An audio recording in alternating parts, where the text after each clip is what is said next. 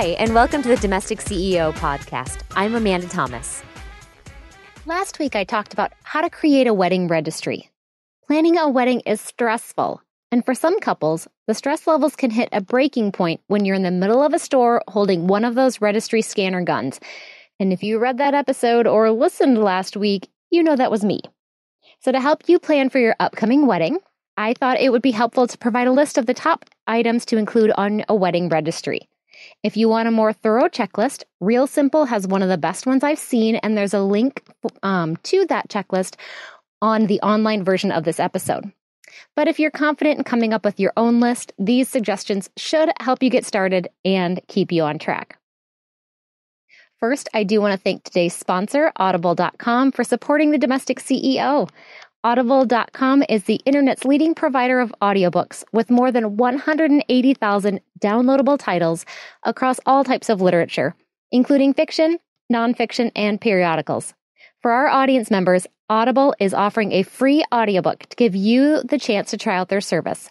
Just go to audiblepodcast.com slash CEO. Now, back to those items. The first thing to add to your registry is quality bath towels. You know the towels that you used in college and in your first apartment? Those are great items to move to your guest bathroom and keep on hand for when company visits. But when you get married, a couple sets of new plush towels will help you feel like you're living in a five star hotel. But that doesn't mean they need to cost an arm and a leg. You can find some great, long lasting towels at places like Target, or upgrade to options from a high end department store. I would recommend getting four bath towels, two for each of you, two hand towels for each of your towel bars, and two to four washcloths if you use them. If you have two complete sets of towels, you'll always have a clean set ready to put in place when the dirty towels are in the wash. The next thing to add is luxury bed sheets. Trust me when I tell you that once you're married for a few years, luxury bedding is something that will likely move down your priority list so get it at the beginning of your marriage. Later in life, when jobs change or kids come into the picture, it can be difficult to justify spending $100 or more on a set of sheets. The good thing about quality sheets is that they last a long time. So if you put a couple good sets on your registry, you'll be able to enjoy luxury bedding for years to come. If you aren't sure what to look for in a set of sheets, check out my episode, How to Buy Sheets. It's pretty easy to remember, right? Item number three are matching dishes and real glasses. Now, when you're in college, it's perfectly acceptable to have plastic plates and cups as your tableware. Getting married is a grown up decision, though, so it's time you make sure to have some grown up dining pieces too. I'm not a big proponent of registering for fine china. I'd opt instead for good, solid plate and bowl sets. I recommend going for neutral colors or patterns so they can last through the changes of your decor. And personally, I'm a fan of plain white because they go with any decor or table setting and they showcase food beautifully. Now, in terms of drinkware, I also like to go with clear, basic glasses, which can be dressed up or down to fit your table settings and will be functional for many years to come. Now, don't get me wrong, we do still have a few plastic cups from our college and early adult days in the house, which we use as everyday drinking cups. But for dinners, we usually use glasses, which give you a sense of going out even if you're dining in. The next item is solid silverware. You know those plastic handled forks and spoons you've been lugging around since your first apartment? They won't look quite right next to your new plates and glasses, so you should probably add a set of silverware to your registry as well. When deciding, consider both appearance as well as functionality of the sets. Look for stainless steel, which will prevent spots and rust from appearing on the silverware and make sure both you and your soon to be spouse weigh in on this item. You may be surprised to find that your fiance has issues with spoons that are too deep or forks that are too big. You're going to be using these pieces a lot over the years, so make sure they make both you and your other half happy. Once you have the design picked out, figure out how many sets you need. I'd recommend getting at least eight of each of the dining pieces, which are the forks, spoons, and knives, so you can host a six to eight person dinner party. I'd also recommend holding onto those older pieces, but only if you take bagged lunches to work. That way, if one of those pieces doesn't make it home from work, you aren't out a piece of your good silverware for your next dinner party. Speaking from experience here. Next on the list are some good knives. If you aren't planning on cooking most nights of the week, you can probably get by with a couple standard knives for your everyday needs.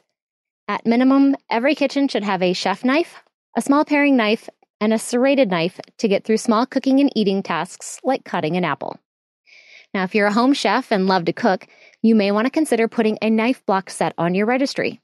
When picking out the knives you want, it's always helpful to hop online and read the reviews for your top picks. This will help you learn the pros and cons of each set and help you make a more educated decision for which ones to put on your registry. Next is pots and pans, if you plan to cook. If you don't intend to cook much, the pots and pans you currently own are likely good enough to get you through the first few years of married life. If you do plan to cook lots of homemade meals, your registry is an ideal place to request your perfect set of pans.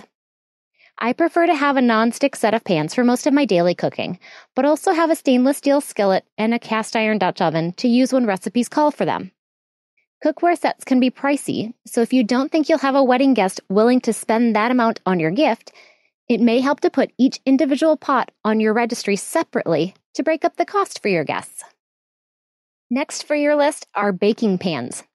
Even if you have zero interest in baking, there are a few basic pans you should have in your kitchen a large baking sheet, a 9 by 13 cake pan, a round cake pan, a pizza pan, and a glass baking dish. While these are definitely handy to have in case you want to bake a box of brownies or a birthday cake, they can be used for many other things. From heating up store bought cinnamon rolls and carrying food to and from a grill to freezing berries and other fruit. You don't have to have a big stash of baking pans, but having these few on hand will prove useful for years to come. Next one is one of my favorites a vacuum. If you haven't yet purchased a real vacuum, or you're using a hand me down that seems to be at the end of its life, a vacuum can be a very practical gift to add to your registry. Even if you live in a small apartment, having a real vacuum that plugs into the wall, in other words, it doesn't run off of batteries like a dustbuster, is important to keeping dirt at bay. If you'll be living in a larger house or plan to have lots of indoor pets or kids, you may want to opt for a more powerful vacuum. One of my personal favorites is the Shark Navigator. For around $200, it does a great job on all types of flooring, so you don't need to spend an arm and a leg on a vacuum. Next is something pretty. Most of the items that end up on registries are practical, day to day items this is great because these items will help you function together in your new life together. But it's also important to have a couple things on the list that will bring a smile to your face when you see them. Married life isn't always easy, so sometimes it helps to have something pretty or cute to help get you through a bad day.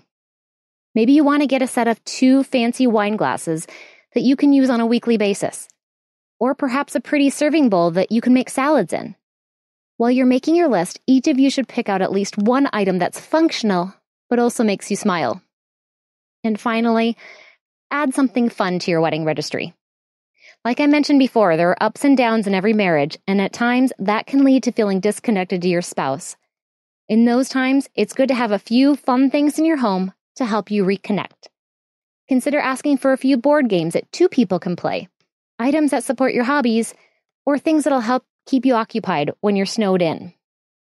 So, those are my top wedding registry ideas. If you have other items for that must have list, share them with me on my Facebook page or on Pinterest. I'd love to see what you think is essential for new couples to have in their home. Thanks again to audible.com for supporting today's episode.